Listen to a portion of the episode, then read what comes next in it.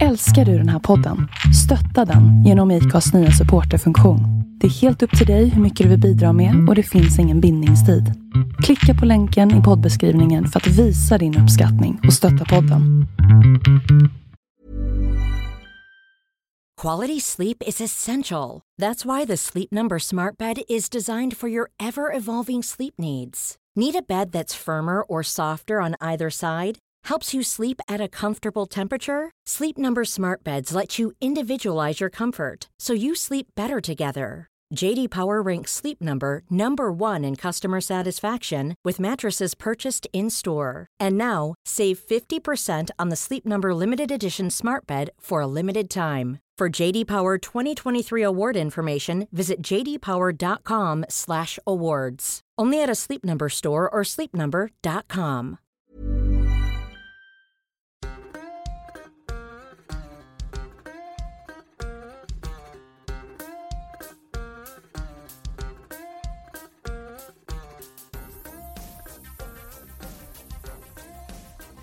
Ja, ni som brukar lyssna eh, kan ju säkert tänka er in i att jag tycker att jag är hyfsat smart ändå.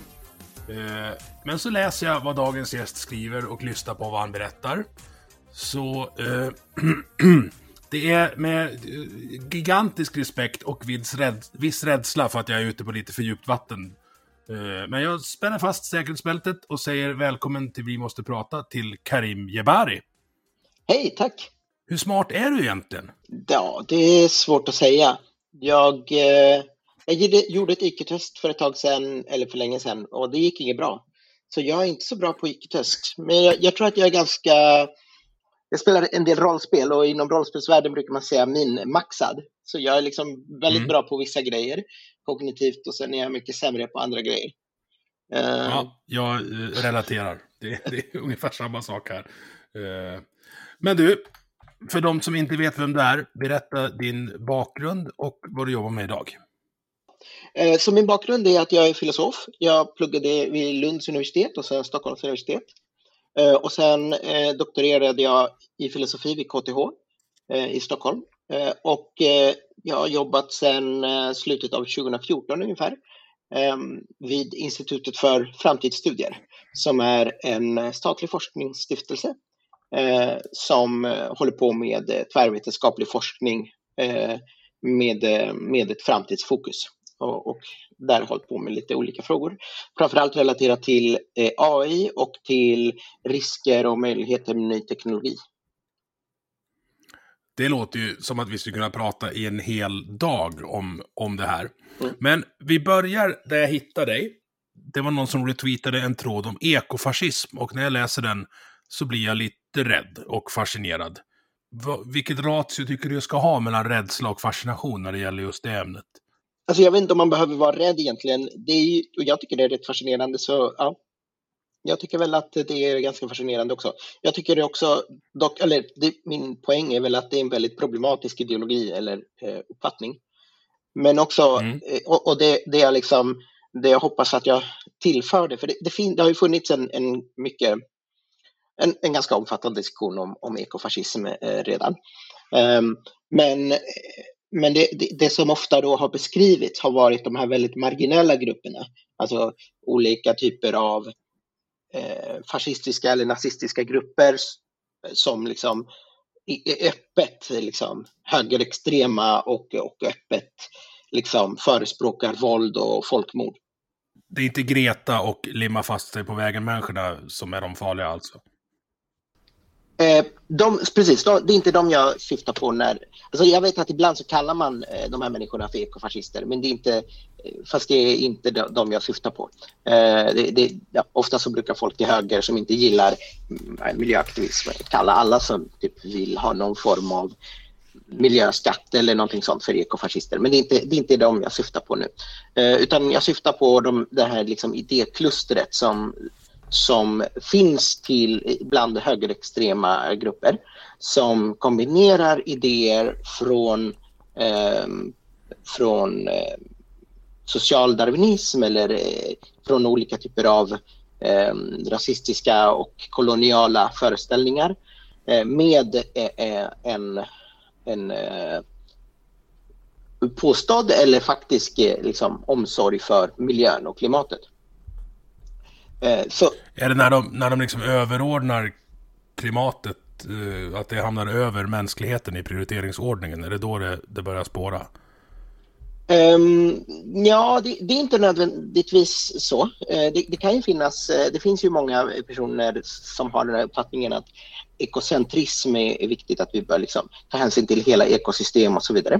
Uh, men det, det, blir liksom när idén är att människan är en fiende till, alltså mänskligheten i sig är en fiende Eh, och att man mm. måste liksom reducera antalet människor. Så eh, om jag börjar liksom gå tillbaka till lite grann så, så man kan säga att det, det finns den här core ekofascistiska grupperna i samhället. Eh, de är väldigt små. Det här är en väldigt, väldigt liten del eh, också av den högerextrema rörelsen. Eh, och de förespråkar typ ungefär samma saker som vanliga högerextremister och eh, nazister förespråkar, etnisk rensning, folkmord etc. Eh, men de gör det, liksom, de säger samtidigt att vi gör det här för klimatet. Men det jag mm. diskuterar i tråden, det är liksom hur en del av de här idéerna som varit med liksom, i det här ekofascistiska bagaget från historien. Alltså det, för det finns en lång historia av ekofascism från liksom 1800-talet. Eh, hur de har eh, i vissa fall sipprat in i delar av, eh, ekologisk, av den ekologiskt medvetna rörelsen. Eh, så till exempel en sån här mem som, som, eh, som jag tar upp i, i på Twitter eh, som har cirkulerat, det är det här Thanos was right. Och Thanos är en fiktiv mm. ärkeskurk i, i det här Marvel-universumet, alltså det är en, någon slags franchise med superhjältar och Thanos vill liksom han, är, han är en klassisk ekofascist. Han tycker att eh, miljön är dålig och, eh, och att eh, eh, problemet är att det är för många människor. Och eh, det här leder till att han dödar eh, en stor andel av, av mänskligheten som är utspridd över stora delar av solsystemet. ja, hälften till och med. Hälften, inte precis. Det? Varannan. Ja. Precis. Jag har inte sett filmen, men ja. så, så... Jag har sett den lite för många gånger för att erkänna det här. men, men så, så själva den idén, ja, det, det, är ju liksom halvt på skämt, men det är ändå så här, eh, det, det uttrycker ändå den här idén om att problemet är att det finns för många människor. Eh, en annan, ett annat exempel på det här är liksom de här bilderna och memsen som spreds i samband med pandemin med liksom massa foton eh, på platser där typ djur hade kommit tillbaka och där typ människor var borta. Och, och en, en, del mm. av de här fotona var ju liksom fake, andra var på riktigt. Um, men eh, det var till exempel någon bild på Venedig som var fake. Eh, eller som inte var från det tillfället. Eh, men men liksom undermeningen som spreds i den här memen var liksom att, att eh, människan är viruset och covid är vaccinet. Eh, mm. Så, så det, det är liksom en, den, en, den här, en central aspekt av det här. Liksom, att, att problemet är människorna Eh, och, att, eh, och att vi bör liksom eh, liksom lösa miljöproblemet genom att antingen genom att eh, aktivt döda människor eller genom att liksom, införa olika typer av tvångsmässiga, mer eller mindre tvångsmässiga metoder för att begränsa människors reproduktiva frihet. Alltså eh, sterilisering eller så. Och som sagt, ja, typ Kinas enbarnspolicy. Kinas enbarnspolicy, men du har också eh, olika typer av eh, organisationer Eh, ja, men du hörde, Indien har ju haft en, en ganska, ehm, eh, ganska tvångs, väldigt mycket tvång, tvångsinslag i Indiens barnbegränsningsprogram eller familjeplaneringsprogram. Eh, där man mm. till exempel opererar in ehm, spiraler på eh, kvinnor, ibland utan att de känner till det och sådana saker. Um, men, men det här har ju även skett i, i, i USA och, och, i Sverige förstås med tvångssteriliseringarna. Um, mm. i, även i modern tid. Och, och tvångssteriliseringen i Sverige motiverades då förstås inte av ekologiska argument. Men, men den här idén om överbefolkning, den, den, även om man uttrycker det, även om den kan låta så att säga oskyldig och det handlar inte om tvång och så vidare, så tycks den väldigt ofta leda till olika typer av inslag av tvång. Uh. Mm. Ja, och det är ju alltså i brist på bättre uttryck livsjävla farligt. Ja, absolut. Eh, och dels därför att det är väldigt ovetenskapligt. Så det är ju inte, om, man, om man begränsar sig till eh, klimatfrågan så, så är det ju inte befolkningen som är problem. Eh, är, eh, utan om man kollar på eh, de länder som har högst befolkningstillväxt, det är ju eh, huvudsakligen Afrika söder om Sahara och eh, Afghanistan. Eh, och Pakistan och, och eh, så de, de länderna där man släpper ut liksom mycket, mycket mindre, typ eh, mindre än en tjugondel än vad man gör i till exempel USA per capita. Ja. Så att liksom fokusera på befolkningstillväxt i Afrika som, eller, eller bland fattiga människor i, i, i västvärlden, det blir på något sätt en... Ja, det, det är inte en effektiv lösning för klimatproblemet. Så dels är det det, men dels är det ju också så att, eh, att, att just artikulera att de, liksom, samt, de samtida problemen skapas av de liksom, fattigaste människorna. Eh, det blir också att liksom helt snedvrida diskussioner, för det är ju tvärtom. Jag, du, jag hakar upp lite på en sak. Du pratar om evidens där. Mm. När man läser på om dig och, och alltså jag har ju haft det i öronen i två dygn nu och jag tror att jag har fattat ungefär kanske hälften. Uh, du är ju någon slags vetenskapsfundamentalist, eller kan man kalla det det? ja, jag vet inte riktigt uh, vad du menar. Jag, jag tycker att uh, vetenskapen är en... Det, det, det, är ett fantastiskt projekt som, som, har, som, som människan har skapat och som vi har bedrivit i hundratals år. Mm. Hur skulle du definiera vetenskap? För den där, det där hamnade i en intressant diskussion på Twitter häromdagen. Alltså vad, vad är vetenskap? Ja, det är lite olika saker. Men man kan säga så här, vetenskap kan man säga är en metod eh, att, eh, att ta reda på saker om, om verkligheten, eller liksom att undersöka saker och ting. Eh, så mm. den vetenskapliga metoden säger att du bör använda den, den ger instruktioner om hur du bör gå tillväga för att göra saker och ting. Eh, användas observationer, experiment, teorier, modeller och så vidare. Så, att, så att det är liksom en uppsättning verktyg, processer, metoder, normer eh, och, och, så vidare. Så att det är en sak. Sen kan man säga att vetenskapen är också ett, en social...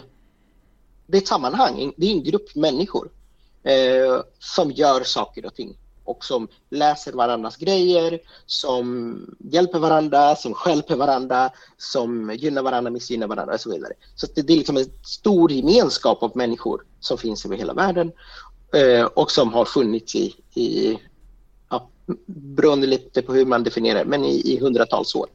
Eh, så mm. det är både en eh, det är både en social gemenskap i en väldigt lös bemärkelse men sen är det också en, en metod eh, som också utvecklas förstås över tid. Eh, ja.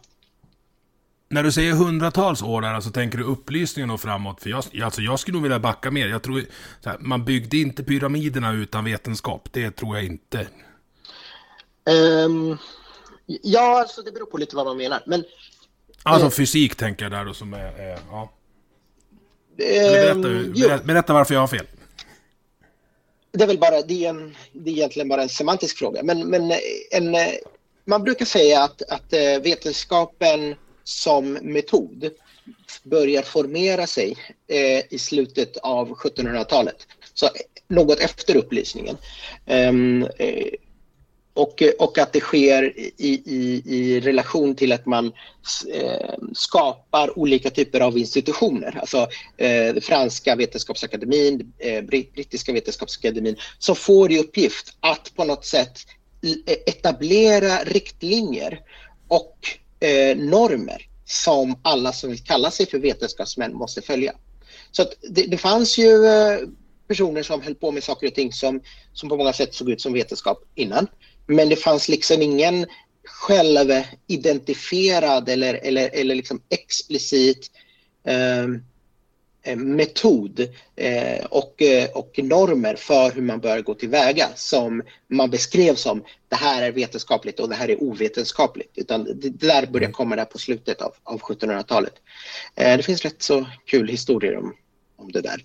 Eh, men eh, angående pyramiderna så kan man säga att eh, absolut, det, är klart att det fanns människor som systematiskt försökte besvara frågor som vi idag skulle kalla för vetenskapliga frågor och i vissa fall använde de sig av metoder som vi skulle känna igen för, från vetenskapen. Eh, men, eh, och, och, nu vet vi inte heller exakt hur det var. Liksom, vi, vi, vi, kan, vi, vi känner inte till detaljerna om hur man byggde de här pyramiderna. Men det är fullt möjligt att bygga stora eh, byggnader eh, utan att använda sig av vetenskaplig metodologi. Och, och det, där vill jag göra en distinktion mellan teknologi och ingenjörskonst och vetenskap. Så, så du, kan, du kan vara ingenjör och teknolog utan att eh, utgå från ett vetenskapligt, eh, vetenskaplig förståelse av det du gör. Um, Okej, okay, du applicerar det du, du, du kör en trial and error-metod fast exakt. bara inom ditt, ditt skrå. Exakt. Ja, så, så, ja, men, men ta en sån sak som att eh, när man byggde pelare i katedraler. Det var inte så att man hade en teori om hållfasthet och, och, eh, och, och eh, bågar och så vidare, utan man, liksom, man byggde pelare och sen byggde man det vanliga att man byggde för många pelare och så tog man bort en pelare i taget och sen kunde man liksom vänta och se om det uppstod sprickbildningar i, i um, konstruktionen. Eh, och då visste mm. man att ja, då, då, måste vi sätta dit pelaren också. Så att det, det, var liksom trial and error och man kan komma väldigt långt med trial and error. Eh, och, och, eh, och, det var liksom, men, men liksom den, den icke-vetenskapliga ingenjörskonsten kan ses mer som, som då fanns eh, långt innan vi hade vetenskap, kan ses som en typ av väldigt avancerat hantverk snarare än som mm. den moderna ingenjörskonsten som liksom, eh, eh, utgår från vetenskapliga principer. Det är någon sån här arkitektuell darwinism, att byggde man för dåliga hus så rasar de ner på en och så slutar man bygga hus. ja, typ. Eh, eh, vänta ett ögonblick så ska jag bara koppla in ja mina hörlurar. För jag står, ser nu att jag håller på att få slut på batterier på hörlurarna och det är ju dåligt. Eh, så ska jag koppla in dem med en sladd så att... Eh, eller vet du vad, jag kopplar bort... Eh, jag kopplar bort hörlurarna så, så hör du mig direkt istället. Ja. Bara det inte blir eko då, men det, vi, vi tuggar på. Okay. Det har varit lite tek tekniska trial and error här. Vi, vi applicerar det vi lär oss exakt. Eh, kontinuerligt. Exakt, exakt. Ja, men det hör mig bra nu. Ja, jag tror det varit bättre ljud till och med. Så ja, perfekt. Tack ja, men då kör vi så här istället. gjorde det. Jo, eh, när jag, den här diskussionen jag hamnade i eh, om vetenskap då, det... Eh, när jag ska fundera på det så kokar det oftast ner till det här med att man, ska, att man kan upprepa det, alltså replikera, replikera uh, studien för att få samma resultat. Mm. Och det gör ju att en del saker som benämns vetenskap idag faller bort. Mm. Alltså, ekonomi till exempel är ju jättesvårt att, att göra vetenskapliga uh, studier på för att det är så fruktansvärt många parametrar som, som dyker in. Och all, all, alla humanvetenskapliga grejer blir, blir krångliga. Hur, hur ser du på det? Eh, jag ska säga att replik, replik, replikation, replicerbarhet, eller att man kan uh, replicera, eh, är ju eh, vikt, en viktig aspekt av vetenskap. Men jag menar, det finns massa, så att säga, inom citattecken hårda vetenskaper där du också saknar den här möjligheten. Typ observationer av svarta hål. Eh, du kan inte mm. skapa svarta hål i labbet och ibland kan du bara göra en observation en gång och så vidare. Så att det, det är inte, man, man, jag tror inte man, det är väldigt bra, alltså så här, i vissa fall, eller det, det är viktigt att sträva för, eh, för replikerbarhet men det är inte det som det är inte det som avgör om någonting är vetenskapligt nödvändigtvis. Eh, men, men och, och, inom ekonomi så finns det ju, man, det finns ju både naturliga experiment och det finns eh, också experiment och observationsstudier. Eh, och så. Och human, även hos humanvetenskapen så, så finns det ju eh, i, i, i någon mån så strävar man ju efter replikerbarhet. Typ, fast det är inte riktigt på samma sätt. Men ta till exempel det här med historia. Eh, om du, eh, eh du skriver om eh, ehm, ja, tredje rikets eh, ekonomi typ.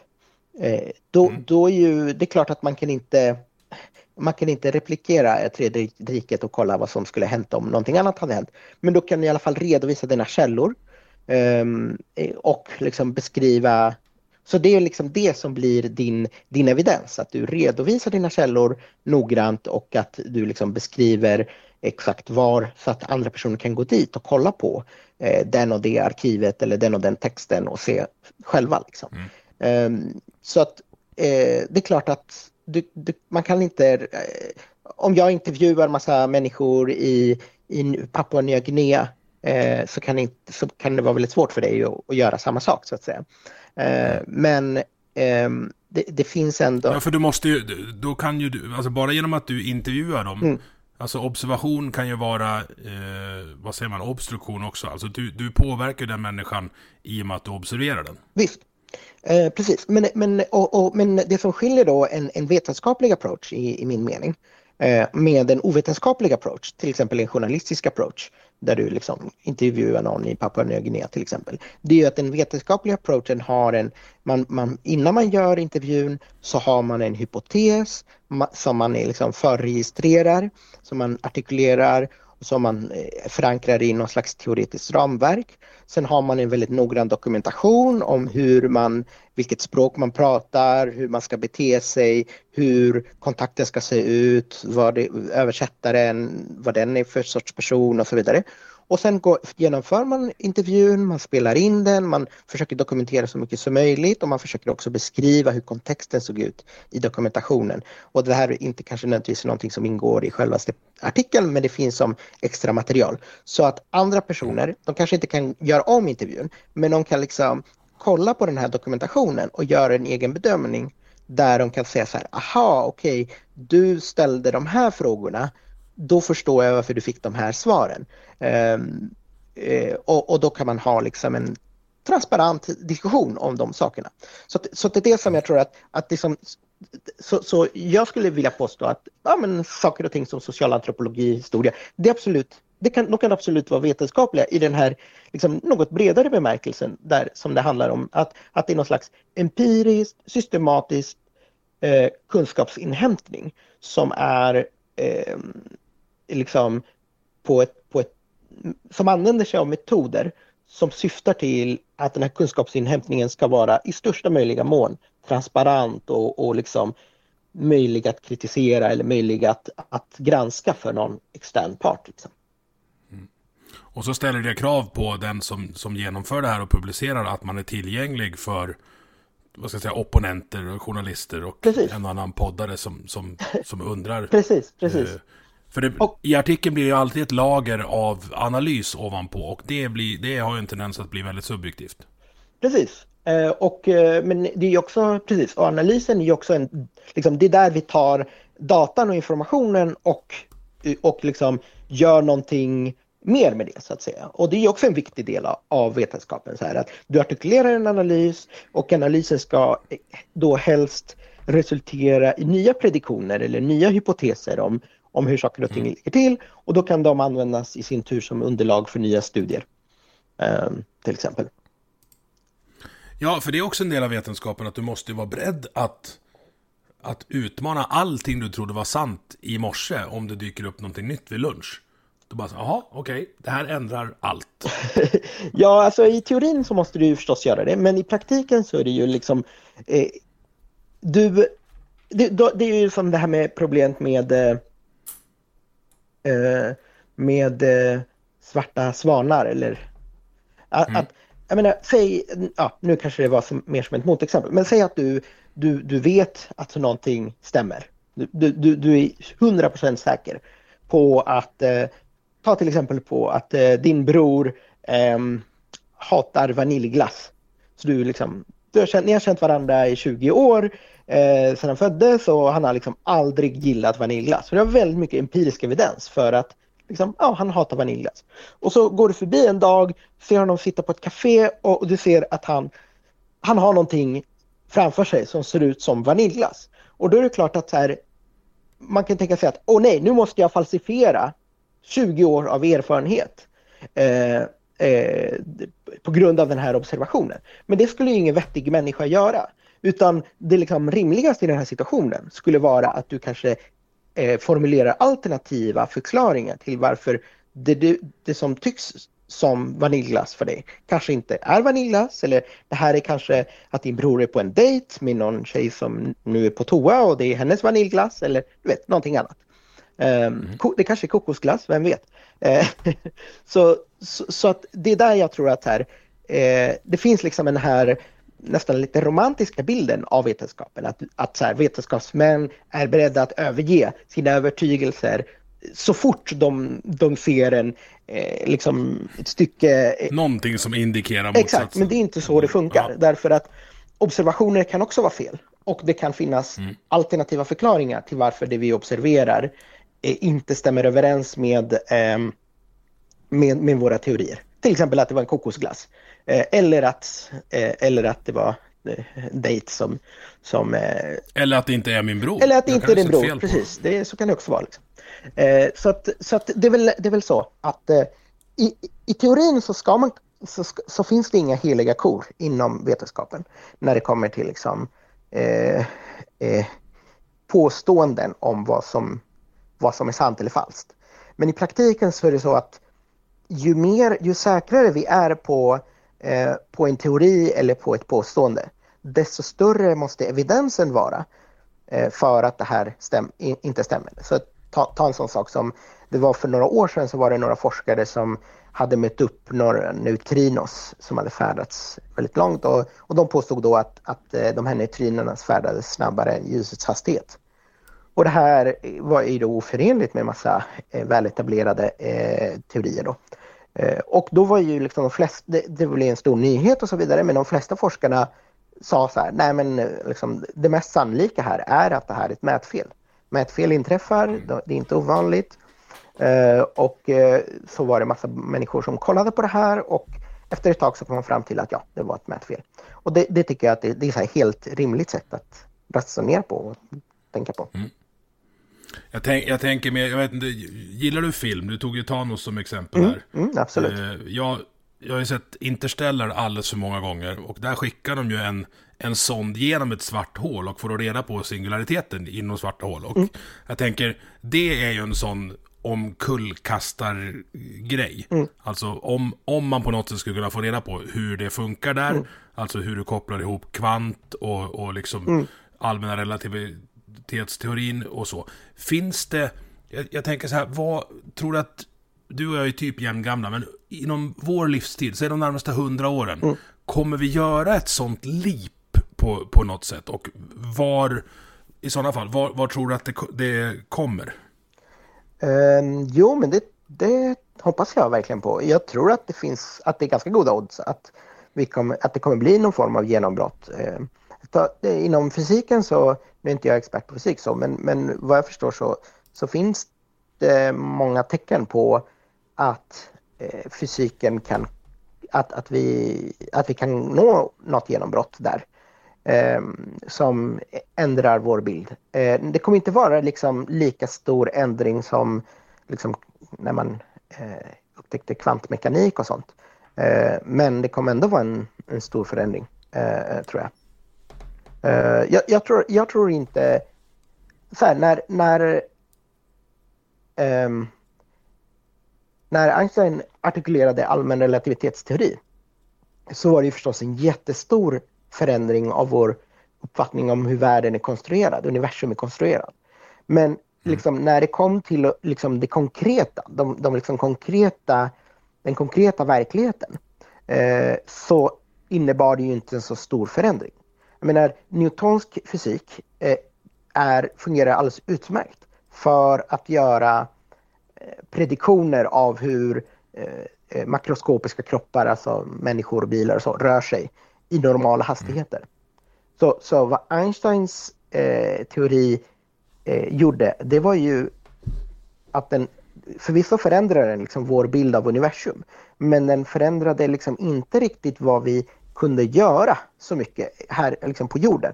Sen, sen har ju den teorin varit liksom väldigt viktig för att kalibrera GPS satelliter och lite sådana såna saker. Och eh, hans teori om fotoelektriska effekter har förstås varit väldigt viktiga för, för liksom andra saker.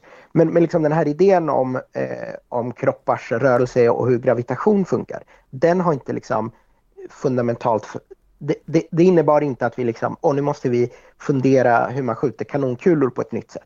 Och då, det tänker jag att samma sak kommer ske när, eh, om och när vi får en, en, en ny teori om kvantgravitation eller om, ja, som förenar eh, kvantmekanik eh, och, eh, och eh, gravitationsteori.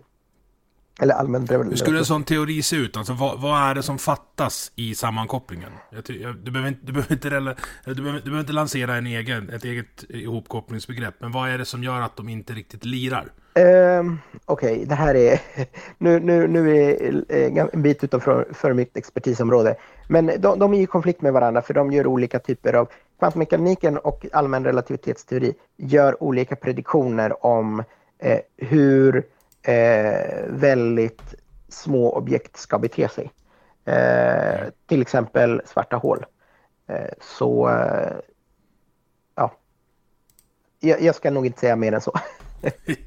Nej, men de är, de är inte överens och de har, de har olika förespråkare. Det här, det här kan man dyka ner i på YouTube. Det har jag gjort alldeles för många gånger när jag egentligen borde, borde sova. Mm. Det, det, är då YouTube är som smartast. Vilket leder mig in på nästa det var faktiskt inte meningen, men eh, du forskar en del om AI också. Mm. Och YouTubes algoritmer är ju till viss del AI-baserade. Mm. Eh, du hade ett väldigt bra exempel. Eh, att om man tror att AI är supersmart så mm. kan man kolla på Facebook som kanske har mest pengar i världen att forska på det här. Mm. Eh, och vilka människor de tror jag vill vara kompis med. Just det. Eh, och det är ja men nu har jag klickat nej på den här åtta gånger mm. för att det är en gammal mobbare från högstadiet. Jag, Facebook fattar, jag vill inte se vad han gör. Så den är inte supersmart där. Hur, hur, hur ser den ut idag? Vad kan vi använda den till och vad kommer vi kunna använda den till framöver? Uh, ja, alltså AI ja, utvecklas ju förstås hela tiden och uh, det, det som är liksom den stora AI-grejen idag, eller den som många pratar om, är ju ChatGPT som är väldigt häftig tycker jag. mm. Den är liksom både väldigt rolig att leka med men också väldigt användbar. Eh, så, så, eh, och det är alltså den här som pratar, eller som man kan chatta precis. med? Och sen kan den, som, som är ganska smart. Den kan skriva kod också på ett sätt som inte jag klarar precis. av. Och den kan också generera text som är liksom välskriven och, och bra och så vidare. Så, att, eh, så att det är väldigt, väldigt kul faktiskt. Ehm, men, eh, men det som är det som är slående då, det är ju det här med att, att AI är ju otroligt användbart och, och bra, men den saknar ju liksom en förståelse av... Den förstår inte vad den säger. Uh, som liksom, om du och jag om du och jag pratar så, så har jag liksom en, en modell, jag har en representation av världen där massa fakta jag förstår massa fakta. Så om du ber mig jämföra två faktauppgifter faktuppgifter så kan jag göra det utan att jag har gjort det förut. Typ om du frågar så här, är Damaskus större än, jag vet inte, Burki, eh, en eh, Ouagadougou? Jag vet inte, liksom, men jag kan liksom göra den jämförelsen eh, och, och fundera på det. Liksom. Men, men ChatGPT har liksom, det, det verkar som att den inte förstår relationer i, i påståenden som den gör. Till exempel om den säger så här, jag vet inte om du såg de här Twitter-trådarna när folk hade lagt upp eh, någon rolig konversation där. Man hade frågat vad är den mest snabbaste eh, havslevande däggdjuret? Eh, och då hade den svarat eh, ja men det är pilgrimsfalken. Och då frågade den är pilgrimsfalken ett havslevande däggdjur? Eh, och då sa den eh, nej det är inte ett havslevande däggdjur. Och då sa okej okay, men vad, vad, är det snabbaste havslevande däggdjuret då? Och då säger den igen, ja det är pilgrimsfalken. så att ja, på något sätt så blir det så här, den, det gör sig skyldig till motsägelse som är väldigt uppenbar för vem som helst. Liksom.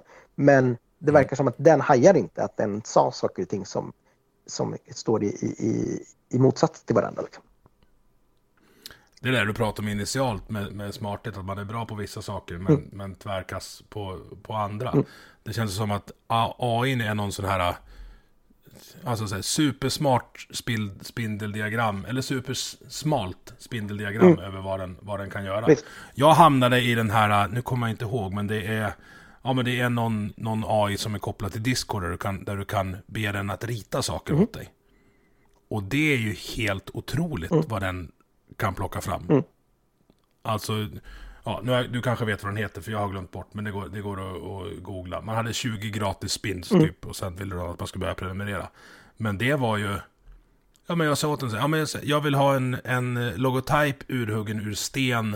Eh, med de här tre bokstäverna Mm. i. Och det vart ju helt... Alltså jag hade kunnat sitta i 3D Studio Max i en vecka och inte komma i närheten av det där. Coolt. Så det finns ju ställen där man skulle kunna applicera det nu Mm. och det finns ju en hel del jobb som är i farozonen. Ja, eller i alla fall arbetsuppgifter.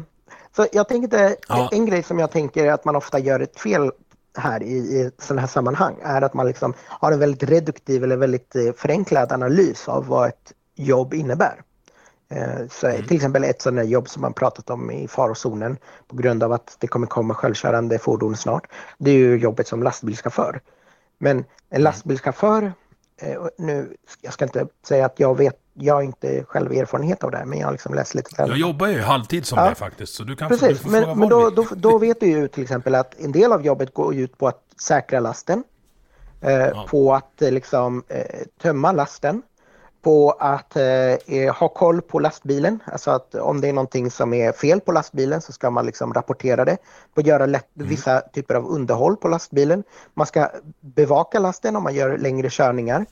Eh, många lastbilschaufförer är också egna företagare och liksom sköter väldigt mycket av pappersarbetet och, och liksom förhandlar med tullmyndigheter och med eh, olika typer av hamnmyndigheter och andra företag och så vidare.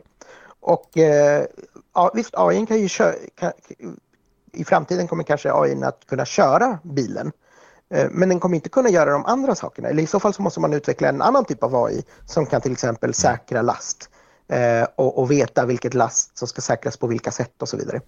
Eh, och, och, där, så, så det, och det tror jag att man ofta missar när man säger så här, ja, lastbilschaufförer, de kommer bli arbetslösa. Mm. Jag brukar dra exemplet så här, alltså om vi inte har lyckats automatisera bort lokförarna Exakt. så är lastbilschaufförerna ganska safe ett tag Ja, till. och jag bor, jag bor i ett område eh, där det finns en, en hiss, för det ligger liksom väldigt högt uppe från, på en backe. Eh, och där har, man, där har man inte lyckats automatisera den hissen heller. Så man har fortfarande en hissförare där som, som vars jobb är att trycka på knappen.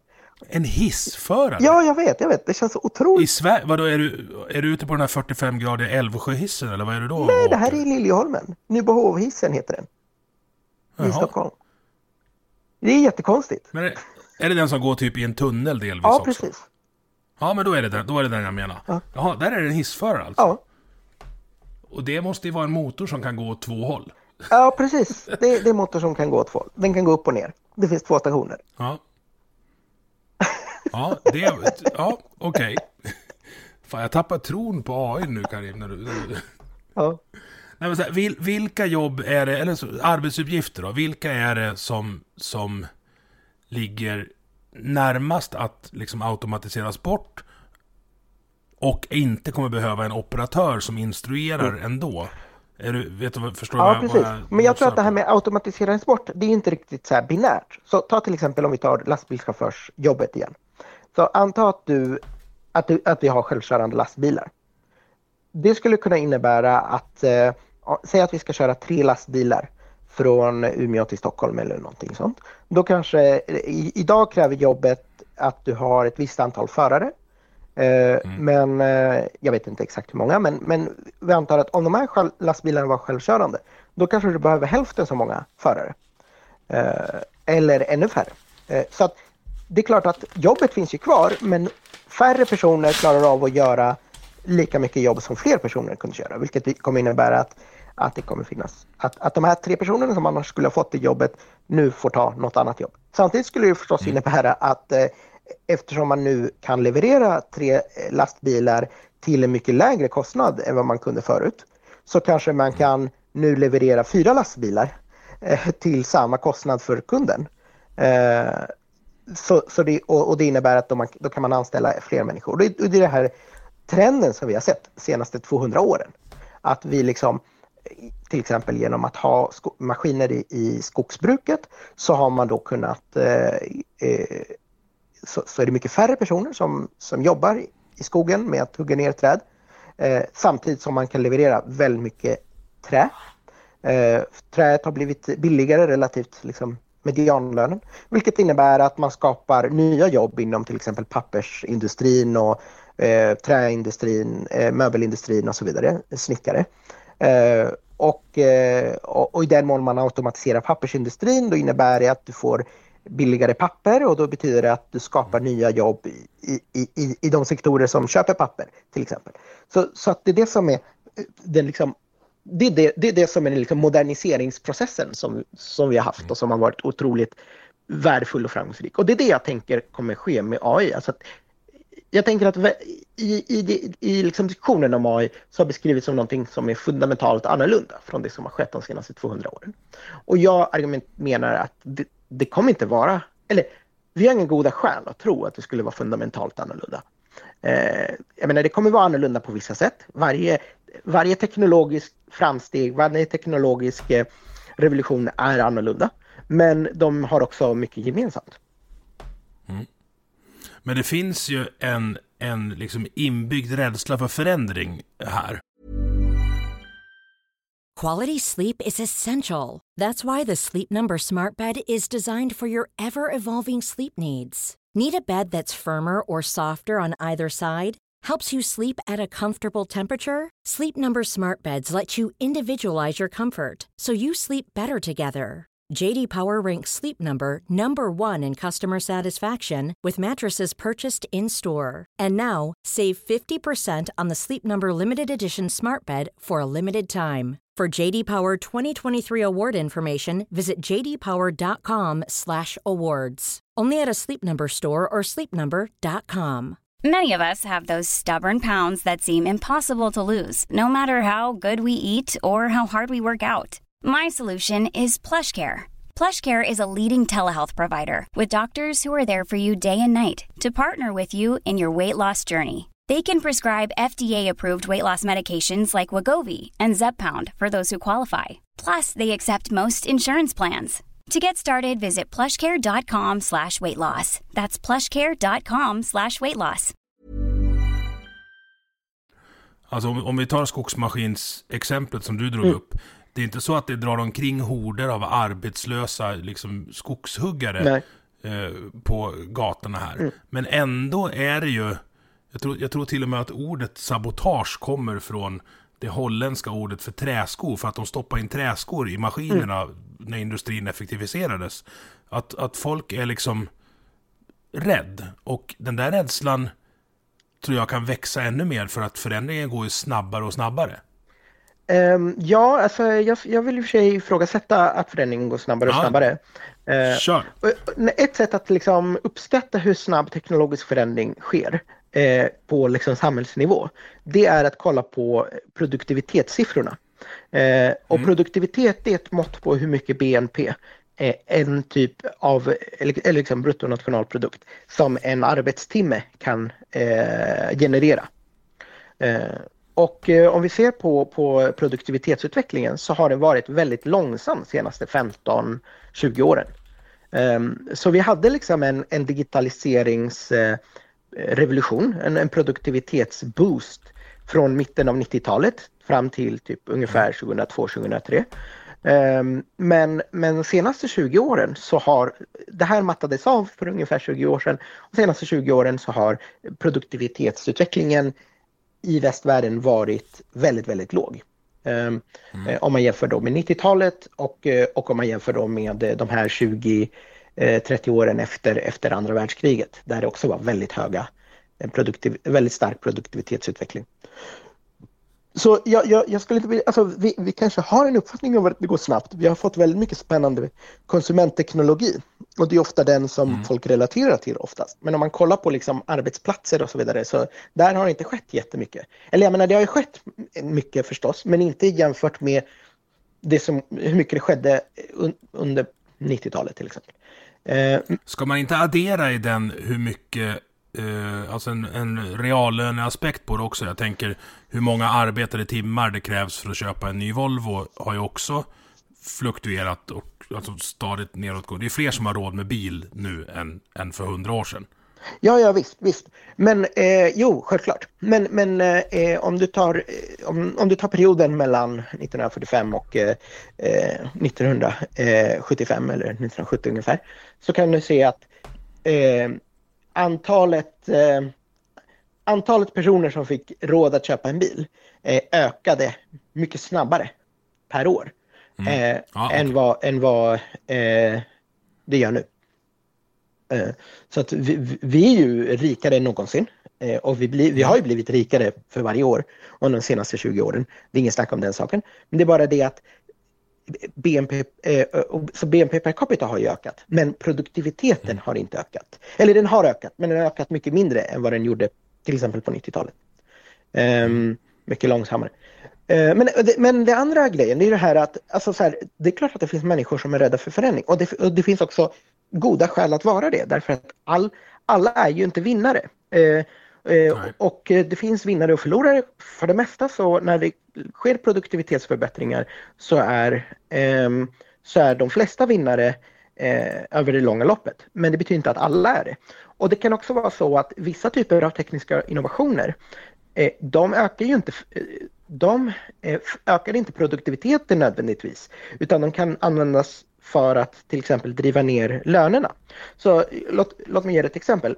Eh, när man eh, började med digitalt tryck, eh, digitala tryckerier i USA, mm. då var det inte för att de digitala tryckerierna var mer effektiva än de analoga tryckerierna.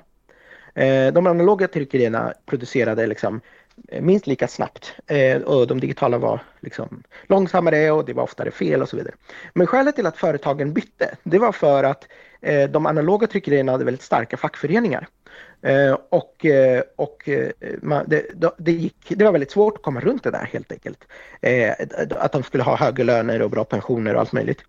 Eh, men i och med att man startade digitala tryckerier, då var det en ny bransch. Och då kunde man komma runt många av de här avtalen som man hade då med fackföreningarna. Och då kunde man anställa kvinnor och man kunde anställa svarta och betala dem mycket lägre löner. Så trots att man fick en, en det så här, initialt så var det här en sämre produkt. Eh, och då kan man ju tycka, ja men de kanske tänkte långsiktigt och, och det här var ju för att man, man, satt, man ville satsa på teknologin. Men det var inte riktigt så de resonerade. Det finns liksom, det här det är dokumenterat. De, de resonerade helt enkelt att om vi introducerar det här, då får vi förvisso en sämre, sämre produktivitet, men vi får mycket lägre kostnader i, när det kommer till arbetskraft. Um, så att så det är också en grej som är viktigt att komma ihåg att, att eh, det är inte all teknisk utveckling som ökar produktiviteten. Ibland kan, eh, eller som implementeras av det skälet. Eh, utan ibland implementeras det av andra skäl som har att göra med liksom, makten över eh, den politiska makten på, på arbetsmarknaden. Och där blir det ju, där kommer det här ideologiska rastet som, som vi pratade om mm. innan. Eh, in på det hela. Mm. Man kan säkert ha en, en lång diskussion om det är eh, facket eller arbetsgivarnas fel. För de som, alltså analogtryckarna, de fick ju gå. Den branschen försvann mm. Sen var det säkert många som skolade om, ja. om sig visst, också. Visst. Eh, så där blir För, för jag, jag, får inget grepp på det ideologiskt. Och det är väl fan den bästa komplimang man kan få som, som, Aha, som, som, forskare. Jag, du är jättesvår att placera in. Ja. För du har, alltså, de trådarna som ni hittar under Karim Jebari på Twitter, mm. kära lyssnare. Mm. In och läs. Det stökar om huvudet och orsakar sömn... Alltså jag har, jag tror jag har 12 stycken öppnade här och det är liksom här, från trans till något jävla dataspel jag aldrig hört talas om till, till kärnkraft och eh, nyliberal, nyliberalism och rasism. Alltså det är... Fan vad du håller på, helt, helt enkelt. Ja, tycker om och eh, lära mig nya grejer. Jag kan säga att jag, jag har inga problem att eh, eh säga vad jag står ideologiskt. Jag, jag beskriver mig som demokratisk socialist. Eh, mm. Ja. Ja, och det, det får du göra. Mm. Jag, eh, är, jag är ideologiskt vilse. Mm. Jag är ju någon, någon jag tillhör den så kallade banjohögern på Twitter mm. som vill vara i fred. Mm. Det, det är typ så långt jag kommer. Sen skriver jag ledartexter i, i vad ska jag säga, liberala tidningar också. Mm. Så det, jag är ju någonstans på, på högerkanten. Och kan, kan vi stanna, för du nämnde högerextremism i, i början mm. och det har du ju skrivit om också. Mm. Vad, vad definierar höger för dig och hur, vad, när blir den extrem? Det där tycker jag är jättespännande. Eh, ja, det är egentligen ett lite slarvigt begrepp, högerextremism. Men eh, ja, höger är ju i, i liksom den klassiska definitionen. Alltså det, det är ett relativt begrepp. Och det, det hör man ju på namnet, att liksom, någonting är till höger om någonting annat. Um, mm. Det betyder inte det anger inte en absolut position i världen, utan det anger en relativ position någonting annat. Eh, precis som vänster då. Eh, så att, så att det, det, det är positivt med, med just begreppen höger och vänster därför att man, man, eh, de, de är liksom kontextspecifika. Alltså det är kontextspecifika termer. Som man, mm. eh, så eh, i, i, en svensk kontext så är ju höger, ja, det är högerpartierna, Moderaterna, Kristdemokraterna, Sverigedemokraterna, de, de anses vara högerpartier eller vara till höger i politiken. Mm. Eh, så att i en svensk kontext är det ju de som är höger. Och en högerextremism är ju, extremister, det är ju folk som är eh, väldigt mycket till höger. Eh, helt enkelt. Eh, som är extrema. Och extremism är också en, eh, en term som är relativ. Eh, så vad som är högerextremism i Sverige idag eh, kanske hade varit eh, en, en mainstream-uppfattning för hundra år sedan. Typ det här med allmän rösträtt. Allmän och lika rösträtt anses ju vara, att vara mot det är ju eh, extremt idag. Men det ansågs vara eh, inte så extremt för hundra år sedan. Mm. Det problemet jag har, det är, det är när jag som, som tycker att jag är höger får dras med Sverigedemokraterna. Mm. För jag tycker att de är... Höger för mig är mer åt det libertarianska hållet, det vill säga fri, frihet och, och, och frivillighet. Mm. Och eh, in, att slippa bli tvångsansluten kollektivt till någonting jag inte vill vara med i. Mm. Det, det är min grej. Och jag tycker ju Sverigedemokraterna är typ de mest kollektivistiska vi har i riksdagen. Jag tycker att det är, det lirar inte alls med, med vem jag vill vara. Mm. Eh, För de, de buntar ihop folk ganska rejält, så mycket de kan. Ja, precis. Och de är ju inte så starka anhängare av yttrandefrihet och tryckfrihet och sånt. Um, nej, men visst, och det, där finns det väl liksom olika dimensioner. Eh, ja, man, man, brukar göra den här ekonomisk versus värderingar eller kulturell mm. eh, höger. Um, och eh, eh, skälet till att eh, just de här positionerna som handlar om typ kärnfamilj, eh, eh tro, eh, etnisk eh, homogenitet, eh, nationalstatens eh, etc. etc. Att de anses vara mer höger, det är, ja, det, det, det är liksom bara det, det, det, är bara konventionellt, alltså det är bara konventionellt att det har varit så.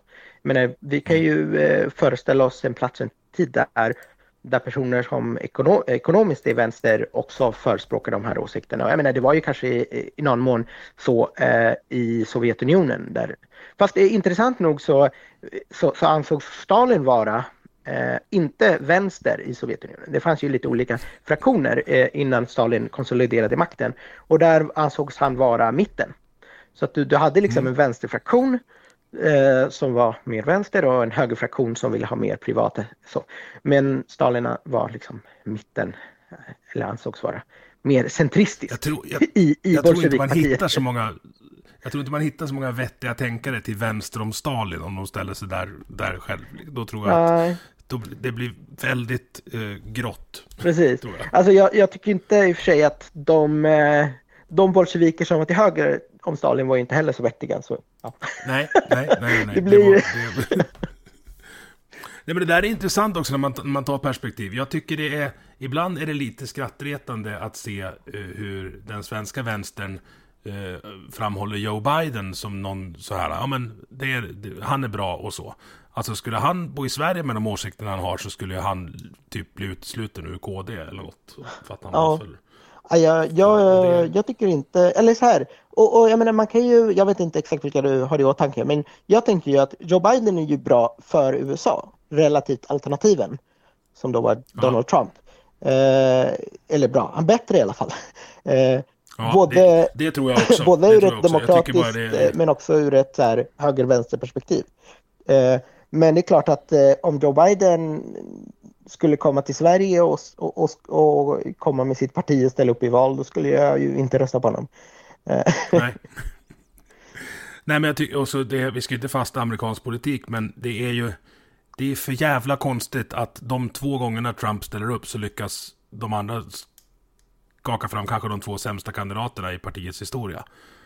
Uh, och det, uh, ja, mm. de bäddade ju för, för The Donald. Ja. Lite så. Ja.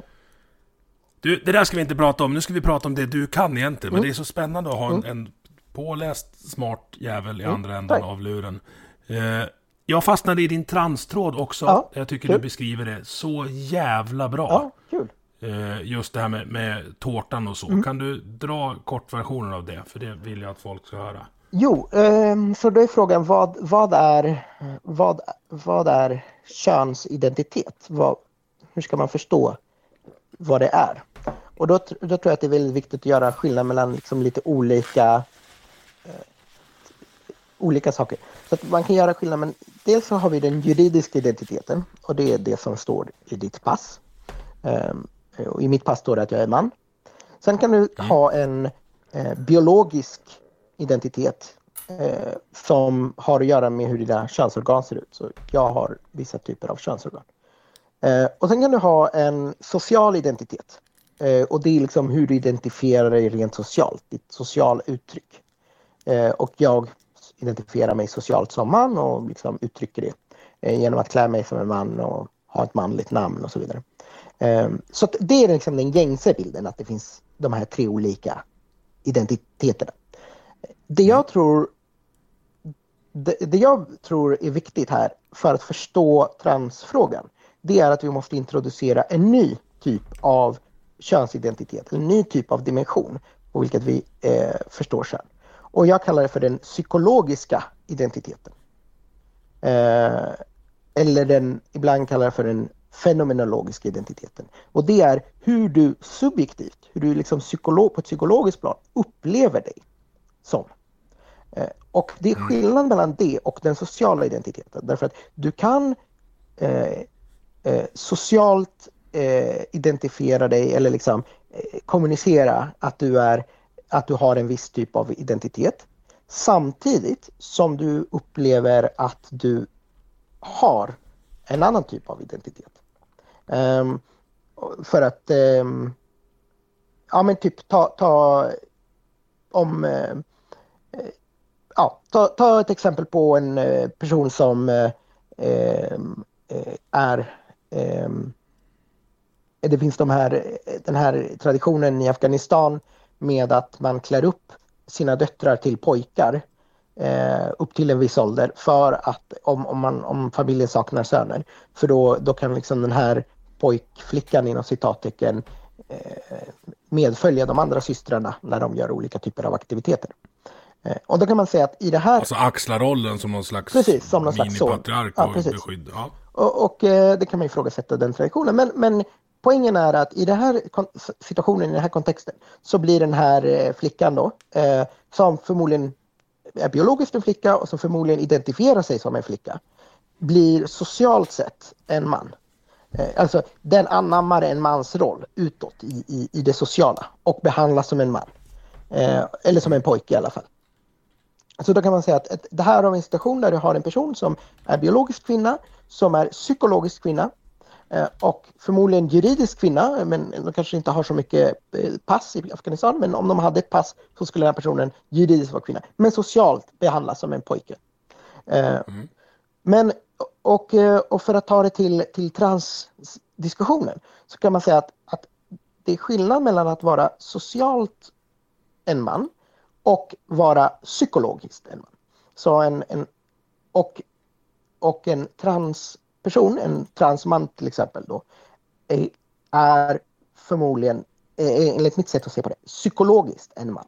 Fast den här personen kan vara juridiskt en kvinna eh, och ha eh, eh, kvinnliga könsorgan. Eh, mm.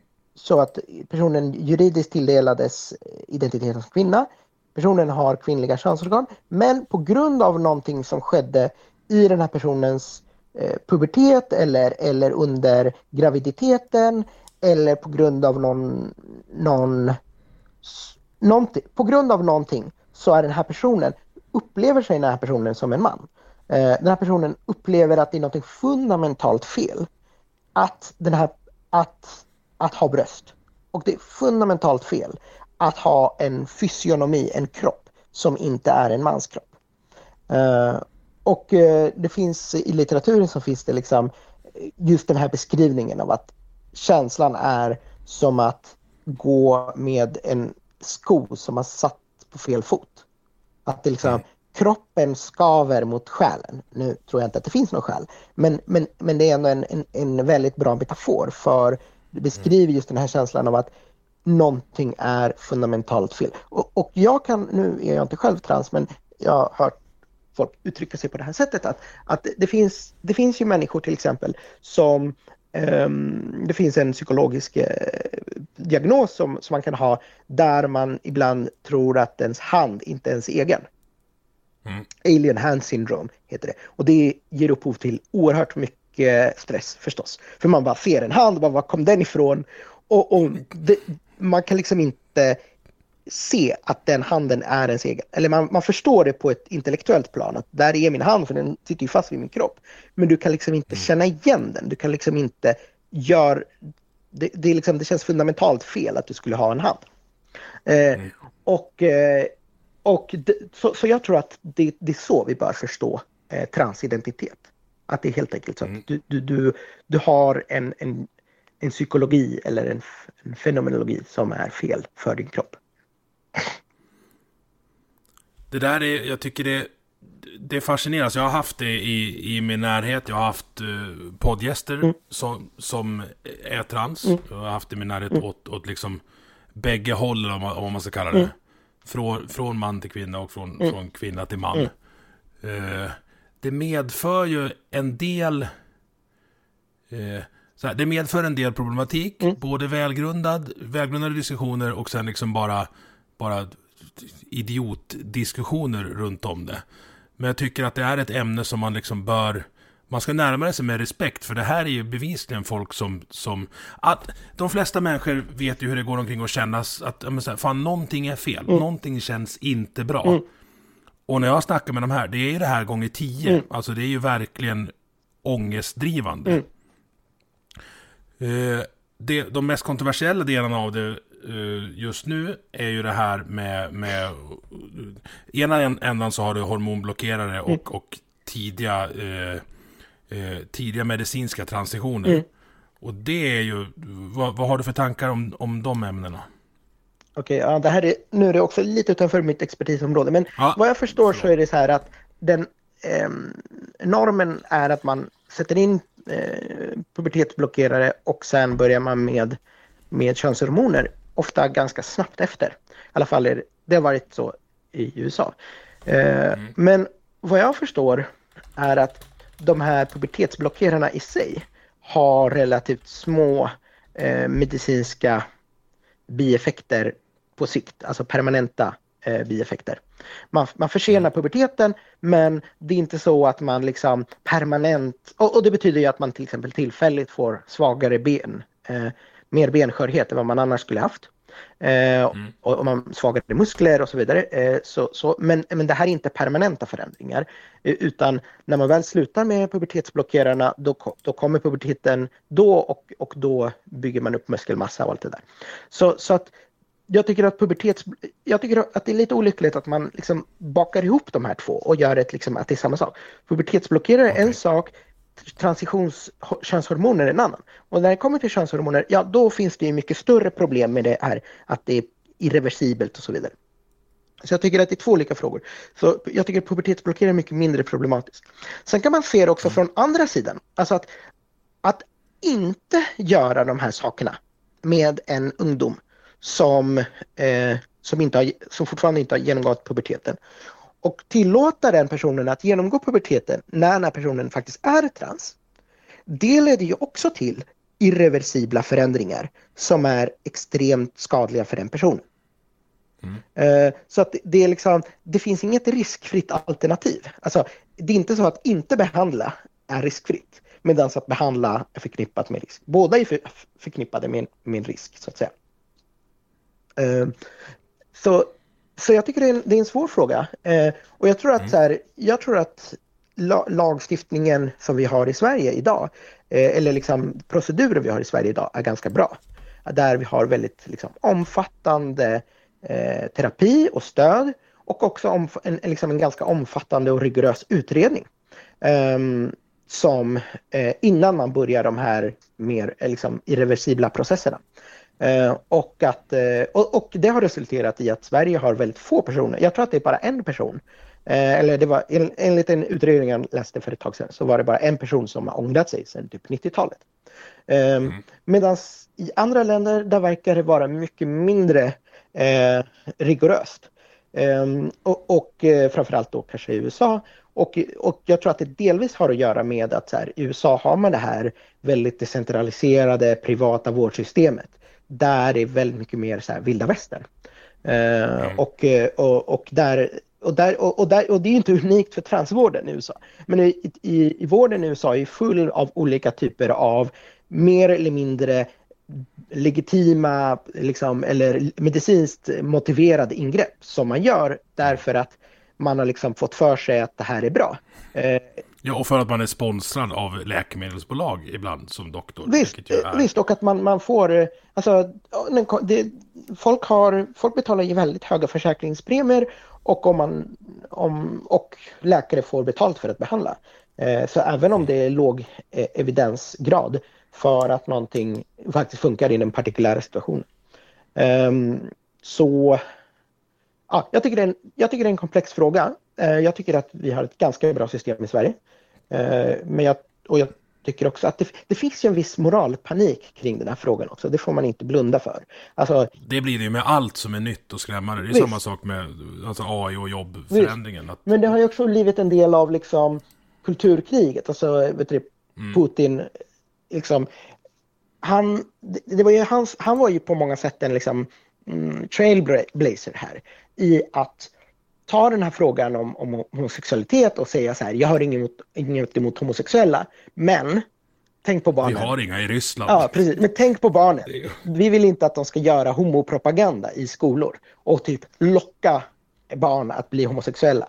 Och, och mm. så, så, jag tror att han var en av de första liksom, eh, publika liksom, stora politiska eh, personligheterna som, eh, som, som påbörjade den här moralpaniken om att typ homosexuella eller transpersoner är på något sätt ute efter våra barn och att de vill liksom, ut på skolor för att eh, göra perversa saker med barn.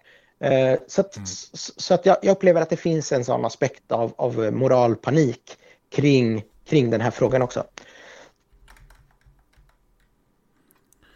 Ja, I alla fall i USA. Är, det där, ja, och allt som är i USA kommer ju hit ja. till... Ja, men precis så är det sist.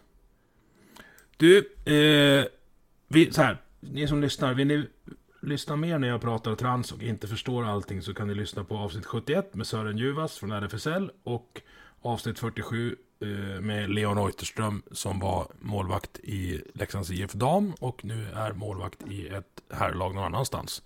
Eh, det var två väldigt spännande samtal som, som jag har haft. Eh, de kan du också få lyssna på Karim om du mm. vill. Sen mm. mm. någon gång när det tid. Men du, eh, Institutet för framtidsstudier. Mm. Det måste betyda att du vet jättemycket mer om framtiden än vad jag vill. Och än vad jag, än vad jag vet. Mm. Jag har... Ja, jobb har vi redan tagit på. Men jag har tre, tre så här områden mm. där jag vill att du... du kanske bara tio år, för det är ändå en, en liksom... Eh, hyfsat eh, kort horisont. Som går, realistisk horisont. Eh, vad kommer vi äta om tio år? Jaha. eh, vad vi kommer äta om tio år? Ja, ah, intressant. Det är inte den filosofiska framtiden, utan nu är jag liksom inne på... på eh, ja, om, om du vet, eller om du har en teori. Uh, jag, kommer inte komma, jag kommer inte komma och knacka på om tio år och säga Fan vad du ljög. Det behöver du inte oroa dig uh, Ja, okej, okay, så i Sverige menar du då? Ja. Um, om man kollar på, så man kan säga att inom framtidsstudier så har man ju liksom, man, man kan ha lite olika approach till, till, eh, till att försöka svara på sådana frågor. En grej är att kolla på trender och liksom försöka dra, dra någon form av man drar ut strecket så att säga och, och ser vad, vad, vad händer om den här trenden fortsätter. Um, mm. sen, sen kan man också göra liksom, försöka göra någon slags så här, vad är vetenskapligt möjligt och därmed kan man, kan man utesluta vissa möjligheter eller säga att det här kommer nog inte hända på så här kort tid. Uh, och sen kan man ju också kolla på liksom, politiska trender och, och, sociala trender och så och hur de kan mm. påverka. Så, så man, om man gör den övningen ska man ju se att ja, vi, vi har folk äter fortfarande väldigt mycket kött i Sverige och köttätandet har ökat i liksom kilo eh, kontinuerligt. Så att eh, det där, den trenden eh, har ju ökat så att det skulle mycket väl kunna vara så att den trenden fortsätter. Eh, samtidigt så har ju också andelen personer som är vegetarianer eller flexitarianer eller veganer eh, också ökat. Eh, mm. Och eh, det innebär att det är vissa människor som äter väldigt mycket mer kött helt enkelt. Så det är en, en sån trend. En annan trend som är relativt ny och som är, ska bli intressant att följa det är ju att de här liksom, substituten för animaliska produkter har blivit eh, vanligare, bättre och mer vida spridda. Eh, så att även mm. personer som inte liksom, identifierar sig som vegetarianer har liksom, i större utsträckning tagit med dem i sin diet. Så jag då tänker jag på till exempel havremjölk och eh, sojgurt och, och eh, Beyond Meat och de här växtbaserade köttalternativen som, mm. som eh, Eh, har så här rödmeter och så vidare. Så det tror jag, den trenden tror jag på. Men det, det, är lite också en politisk fråga därför att som det ser ut nu så är jordbrukslobbyn är väldigt stark både inom Sverige och EU och där får man ju väldigt mycket stöd för Eh, för de här mer kostsamma eh, köttprodukterna eller animaliska produkterna för att man vill hålla landskapet öppet och så vidare. Så frågan är, kommer det fortsätta eller kommer det att också liksom bli ett trendbrott där? Att man till exempel trappa ner på subventionerna till kor för det skulle i så fall göra havremjölk till exempel då mycket mer eh, relativt mycket mer eh, lönsamt eller mycket billigare. Så att där är en politisk fråga och där kan ju mm, politiska eh, initiativ kan ju ändra trender. Antingen accelererar de väldigt mycket eller, eller reducerar de väldigt mycket. Um, och sen kan man också fråga sig, liksom, ta, ta den här liksom, vetenskapliga approachen, säga, finns, eller teknologiska approachen, när man säger så här, finns det några fundamentala teknologiska begränsningar som gör att vissa saker och ting som tycks vara plausibla eller på väg nu förmodligen inte kommer att ha inträffat om tio år. Eh, och eh, om man använder en sån analys så, så, så, tror jag att den här saken som har diskuterats mycket om in vitro-kött, alltså kött som man odlar i näringslösning. Eh, mm. Det tror jag inte att någon kommer att äta, eller att det kommer gå att äta om tio år. För där verkar det finnas helt enkelt väldigt, väldigt stora inneboende begränsningar i teknologin. Ja, okay. så, så jag tror att det, det, det, ska, det är jag villig att satsa pengar på. Eh, vitrokött kommer inte gå att köpa på ICA eh, om tio år. Eh, eh, en annan sån här eh, matgrej som jag är väldigt skeptisk till det är det här med eh, insekter. och det tror jag att det kommer absolut finnas nischprodukter och det kommer finnas kanske som tillsatser i typ eh, mat till husdjur och sådana saker. Men jag tror inte att vi kommer ha liksom en eh, eh, typ insektshylla på Ica. Insektshylla på Ica eller insektsburgare liksom. Eh, eller insektskorv. Um, och där, det är inte av teknologiska skäl utan det, det tror jag att det är av sociala skäl. Att, att eh, mm. folk eh, folk gillar inte det här. Det, det, mat är väldigt speciellt. Mat, mat är, när det kommer till... Otroligt speciellt. Visst, alltså det är en del av vår kultur, det är en del av hur vi har växt upp. Det är liksom, om man tar, ja, så, så jag tror att insekter som matprodukt, som en del i matkedjan, tror jag absolut har en framtid och jag tror att det kommer vara mycket större nu, eh, om tio år än nu. Men jag tror att det kommer vara snarare att man använder insekter som föda till, i, i laxodlingar eller fiskodlingar. Kanske att man mm. använder det som eh, mat för eh, kyckling och Det görs ju till viss del idag i sådana akvaponiska precis, eh, precis. tomatodlingar. Precis. Och, eller, som ju är faktiskt skitfräna måste jag säga. Precis, det är, det är väldigt häftigt. Men eller, eller till kyckling eller så. Eh, så, så där, där tror jag absolut att det finns. Eller, eller att man kanske använder det typ som tillsatser i kattmat eller att man har det som liksom om man har typ proteinpulver eller om man har det typ i, i tillsats i, i typ såser och varma koppen eller någonting sånt. Så där kan det absolut finnas eh, så, men, men inte liksom ja, korv Att det just i burgare. Sverige finns ett socialt motstånd mot att äta insekter. Mm. Eh, Det tycker jag, det är en, en av de roligaste, en av de saker jag finner mest, i varje fall putslustigt med, med det här landet. Mm. För det finns ingen som kan få mig att titta på en kräfta och säga att det där inte är en insekt, fast den lever i vattnet. Ja, visst. Och, och det är vi liksom, vi har byggt upp en religion runt de där jävla djuren. Ja. Eh, Men Samtidigt- kolla på en kräfta och en kackerlacka, alltså de är ju kompisar. Är, Ja, ja visst, är bara- visst. Samtidigt är ätandet är ju inte, det är inte logiskt på det sättet. Liksom, Eh, vissa människor bara hatar... Jag, jag klarar inte av att äta blodpudding. Eh, och, och, Det är, det är en av staple foodsen här hemma. Ja. Ungarna älskar det. Får, får de välja så är det blodpudding och ja, potatisbullar. och det är liksom, det är inte någonting, jag, jag kan äta blodkorv och eh, det är liksom eh, spansk Jag vill inte tänka på vad det är när jag äter Men, blodpudding med men. Det- men just det- blodpudding, det, det är någonting, någonting som jag inte riktigt funkar för mig. Liksom. Det är inte logiskt, men så är det bara. Nej. Nej, men, och det där är, det är verkligen som du säger, det är inte logiskt. Jag kan inte äta lasagne. Jag hatar lasagne.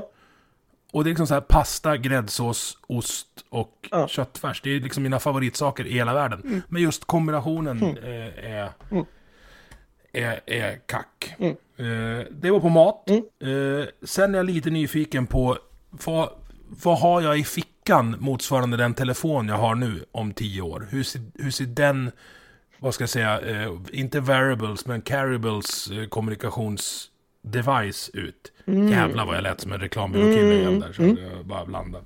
Ja, vad Men intressant. du förstår frågan? Eh, ja. Vad, hur Eh, snackar vi med varandra? tio år. Blir det någon, neuro, blir det någon Neuralink från, från Elon? Nej, ingen. Ja, Neuralink tror jag definitivt inte på. Eh, eller inte om tio år, kanske om hundra år. Men, eh, ehm, nej, men det jag sett, eller det jag tänker när jag tänker på wearables, det är ju att vi haft en, eh, där har det ju faktiskt varit en ganska kraftig stagnation. Eh, mobilen, eh, eh, iPhonen kom ut 2007. Eh, tio år senare så var liksom eh, iPhonen eh, och de här Samsung och alla de här telefonerna liksom mycket, mycket bättre inom alla parametrar, bättre batteritid, ja, you name it. Eh, Men det har liksom, och sen det har ju varit en liksom gradvis evolutionär eh, utveckling sedan dess. Men det har inte kommit någonting revolutionerande och, eh, liksom i, i, på den fronten. Eh, det, det, det- det har liksom det, det har funnits sin form och sen har det liksom varit liksom gradvisa förbättringar av kameror och det har blivit fler kameror och så vidare. Men det har inte varit några stora grejer sedan liksom 2017. Och sen om man kollar även på de här smarta klockorna och, och iPads och så vidare. De har också varit Klockorna har inte riktigt flygit. Det, det har liksom inte blivit på var mans arm. Exakt. Det, Och de, de har ju inte heller utvecklats supermycket. Alltså de har ju blivit bättre eh, och så. Och, men men liksom sen 2017 så har det inte hänt jättemycket på den fronten. Eh, och samma sak då med paddor och, och så. Och Bluetooth-hörlurar är ju en relativ nyhet men de har ju också funnits ganska länge och de har väl blivit lite billigare och brusreducerande och allt det där. Men, men det är liksom inte heller superstor grej. Så, så nu, nu tänker jag vara, liksom, om man ska vara lite tråkig ibland, eh, så tror jag att det kommer vara liksom att, att här, här är ett område där man kan kolla på, på den trenden och säga att ja, men vi kommer ha ungefär de grejerna vi har nu, men de kommer vara lite bättre, lite mer batterisnåla, lite mer nya funktioner, uppkoppling etc. etc. Det, det som jag tycker skulle vara intressant, det har ju varit en bubblare väldigt länge, men det har liksom inte slagit igenom. Och det är ju det med augmented reality. Och det var ju, började ju med det här Google Glass, och när var det? Det var typ 2009, eller sånt. Eh, 2010 kanske det var. Eh, någonting sånt, för skitlänge sedan. Eh, när Google ville släppa de här glasögonen som skulle ge dig liksom... och det är det heller ingen som använder idag. Det, är ingen, det, det totalfloppade ju. Eh, och då är frågan, kommer det här komma på nytt i någon annan form? Eh, och eh, och eh, kommer det att slå kommersiellt? Och eh, det tror jag att absolut att det finns en sån möjlighet att en, en, pro, en liknande produkt, antingen augmented reality eller en så här mini virtual reality setup kan vara en sån grej som folk har med sig kanske på längre resor och så kan de sitta där på tåget och kolla på någon film eller någonting sånt. Ha videosamtal Men- med glasögon. Kommer, kommer vi få in, ja det blir- glasögon. Vi är liksom inte på kontaktlinsnivå än. Nej. Det gäller det där. Nej. För skulle man, få in, skulle man få in det där så man kan få någon slags heads-up display från en JAS uh, i livet och gå omkring som, som Terminator och få reda på allting rätt in i örat. Det hade varit lite spännande. Och lite läskigt. Ja, absolut. Nej, men det hade varit jättespännande. Eh, men eh, jag tror inte, ja, möjligen då kanske smarta hörlurar som man kan styra. Men det finns ju redan nu då, då alltså att man, man kan styra sin Google, Google Home eller via hörlurarna. Ja, jag försöker att få det att funka där, men jag kan tända och släcka ja. julgranen ja. i alla fall. Det, det tror jag kommer bli mycket bättre röststyrning eh, ja. närmsta tio åren. Ja, och det är ju, vi ligger ganska långt fram där, vad mm. att folk använder det inte. Men det är kanske jag som är early adopter, alltså du kan ju få Google, den som står i, i, i köket och läsa upp ett recept och mm. pausa medan jag gör saker. Mm. mm. Och det är ju faktiskt skitbra. Mm. Ja, men visst. Ja, men jag använder det också. Men det, ja, det, finns en förbättringspotential där helt enkelt. Men det tror jag kommer ske. Ja. Det enda man kan säga om framtiden är att den kommer. Eh, ska vi, vara, ska vi dra det filosofiska täcket över det hela? Eh. Ja, eller jag tänker att man kan säga mer saker om framtiden än att den kommer, men eh, det, det ja. Det blir ett till avsnitt det, för ja. jag tyckte det var, det här var jävligt spännande trots ja. teknikstrul. Jag hoppas att ni har klarat av ljudkvaliteten så här långt. Tack så mycket Karim. Eh, det här var väldigt spännande. Tack själv. Du har lyssnat på Vi måste prata som produceras av mig, Emil Nilsson. Tycker du om det du hörde? Dela avsnittet med dina vänner och på sociala medier. Vill du stötta podden kan du göra det via Patreon där du hittar den på patreon.com snedstreck vi måste prata i ett ord. Eller så swishar du en slant till nummer 123 671 46 79. Vi hörs!